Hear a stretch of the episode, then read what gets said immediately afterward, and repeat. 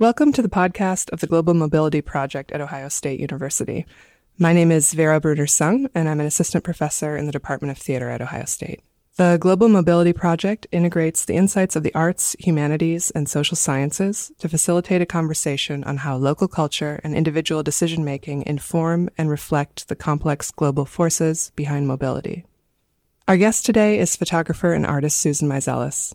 She has devoted much of her decades long career to documenting places of social and political turmoil and displaced peoples, including those from Latin America, Kurdistan, and Cape Verde. She is also interested in the life of photographs over time, which she investigates in order to gain deeper understanding of an image's historic, social, and political context. Meiselas is a member of the Magnum Photos Cooperative, a MacArthur Fellow, and the recipient of many awards, including the Robert Capa Gold Medal, the Leica Award for Excellence, and the Harvard Arts Medal.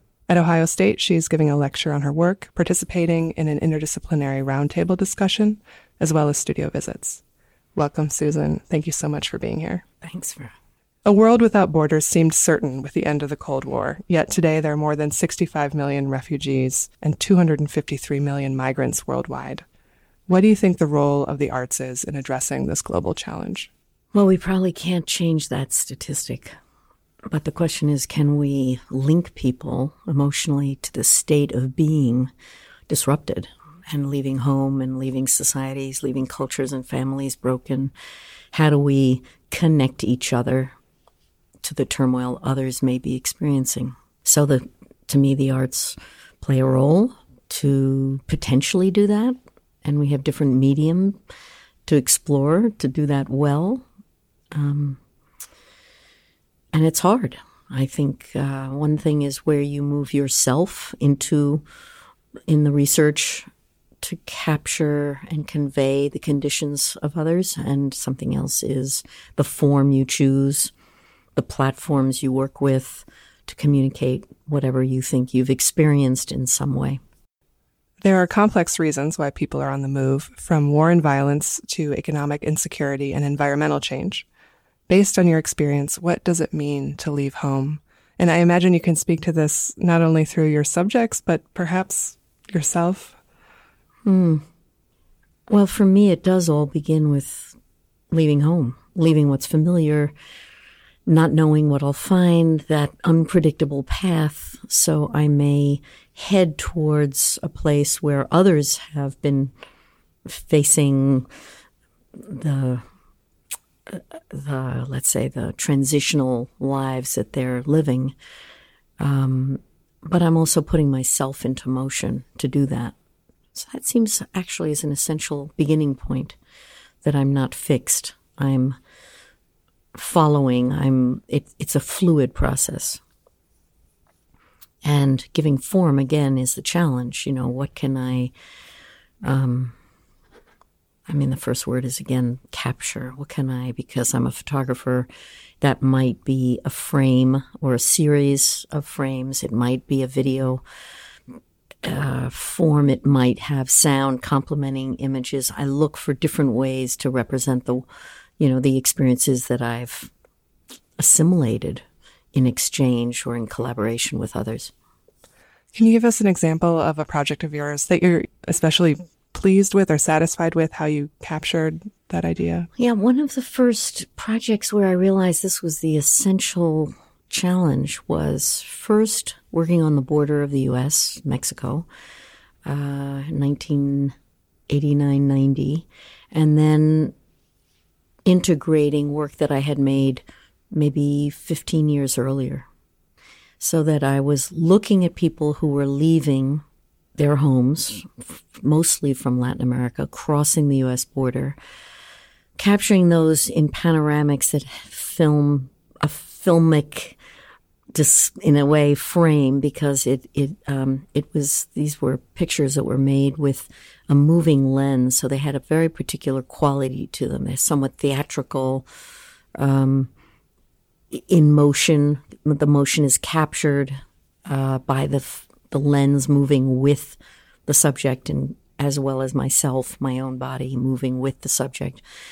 and then interspersing them with photographs that I'd made in Nicaragua and El Salvador during the insurrections there. And therefore, there were both color and black and white frames trying to register the different narratives of specific histories, both speaking to both the economic and the political, you know, dis- displacements you know what what forced the displacement essentially so these images were interweaving and instead of just thinking about people coming across the border, you were also thinking, hopefully, about where they came from, the conditions that they had faced that led to their exile. And that, you know, was an exhibit I did at uh, the Art Institute of Chicago around that time, 1991, and then have reconfigured that recently in relation to European migration so that you know migration is not a recent phenomenon. It's it's progressive in different parts of the world. Um, and i think important to remember there have been periods of exile from different populations over time. The influx of refugees and immigrants in Europe and the US has caused much debate in recent years, even though the largest number of newcomers worldwide is not in the West. Based on your work, how have you found that communities accept newcomers um, what do you think some of the requirements for a successful integration of newcomers uh, might be? Hmm. Well, you know, of course, I'm a storyteller, so I have to believe that people are interested and want to listen or read or hear from others. You know, this whole active engagement. What do you do to to make that um, something within their range of experience. You know, I mean, obviously that the idea of reading about a place is is is distant that you have no connection to. So how do you get the more personal story to touch? And touch is an interesting word right now because part of what I've just recently been doing is um, gathering uh, Kurdish stories of migration, specifically from the areas of Turkey, southwest Turkey, southeast Turkey, and Syria, um, and adding them to an exhibition in a storybook form. And it is just laminated pages of stories with images and text that people have contributed. And you know, it's fascinating to just see if someone will hold someone else's story long enough to read it. And it may be a two, three, four minute experience of giving oneself over to hear the voice of another. But the touch, the holding the story is quite different than when I first did this project, which was through the internet. And AKA Kurdistan was an internet site where people could upload stories and images. But you do that in a very private space if you do engage. And, and this engaging in a museum interactively with a wall that has a number of stories just hanging in, on chains, inviting you to pick them up, you never know if people will. So all your, I guess the effort is to see how do we link to each other. Yeah, I think the work for me as a photographer begins with making a frame, capturing a moment perhaps, and then bringing it into a context where it can be seen and experienced outside of that, the time of that moment, over time. So, what does that mean? You know, finding the right platform. And, mm-hmm. you know, I think museums are under tapped in some ways as communicative spaces, not just alone we go and we see on the walls, but that the walls speak back to us and invite us to engage. And then what kinds of forums can we create around those walls or within those walls? Yeah, as a social a social space. I mean, so with this question of like, you know, what needs to happen in order for new populations to be integrated, it sounds like you're you're saying like some listening and some seeing, right?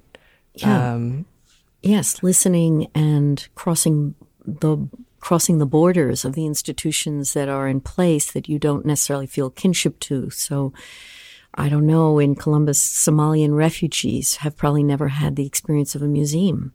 So, how does the museum reach out to that community? Or do the artists bring that community in some form into to build the point of connection that that others can feel to something that's quite foreign. And, and, you know, how does the foreign become more familiar and less threatening or um, bridging distance? That's a natural points of separation. How do you bring back points of connection? Thank you so much for sharing your thoughts with us, Susan. Thanks, Vera.